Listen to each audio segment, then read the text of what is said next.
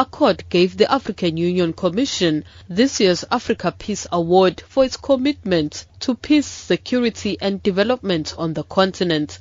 The award comes as the continent continues to face conflicts in a number of countries, with terror attacks rocking countries in the north, east and west of Africa. Handing over the award, Accord Board Chairperson Graça Machel acknowledged that one of the most pressing challenges to the advancements towards economic prosperity is a number of crises and conflicts that the continent has to deal with. But she says they are celebrating the AU Commission's response to these challenges. The African Union Commission now takes a holistic approach to conflict resolutions within the most comprehensive regional architecture for peace and security in the entire world. We celebrated the African Union Commission for its continued investment in promotion of human rights and transitional justice as well as its efforts to support member states in strengthening effective governance and the rule of law.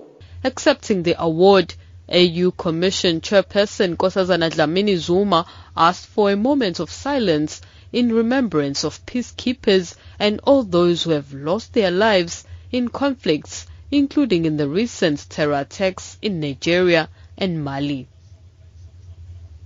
Dlamini Zuma says they accept this milestone accolade with the recognition that millions of ordinary and dedicated Africans have worked hard and continue to do so for peace on the continent. Our special gratitude goes to the negotiators, facilitators, and peacekeepers. This award is an honor to the millions of peace-loving and law-abiding citizens of the entire continent who remain as custodians of peace and development, and encouragement to us all to redouble our efforts in the struggle for peace and friendship.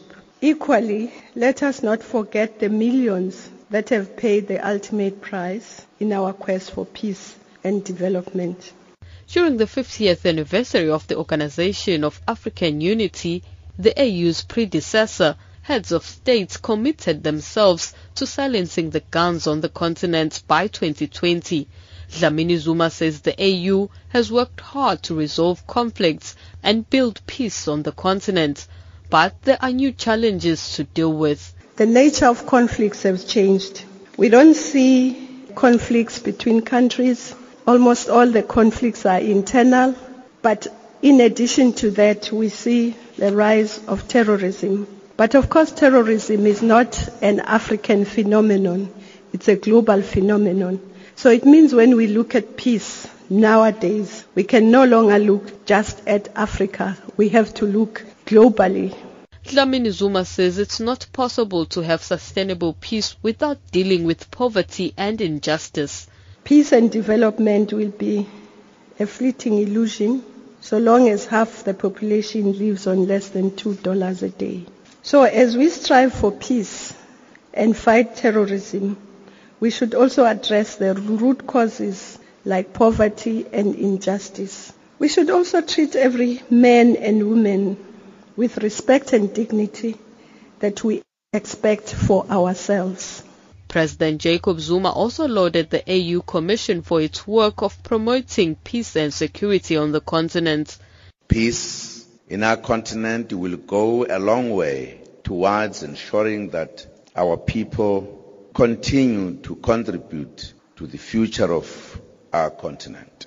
It means we lessen the chances of our young people perishing in the stormy waters of the Mediterranean Sea as they seek greener pastures elsewhere.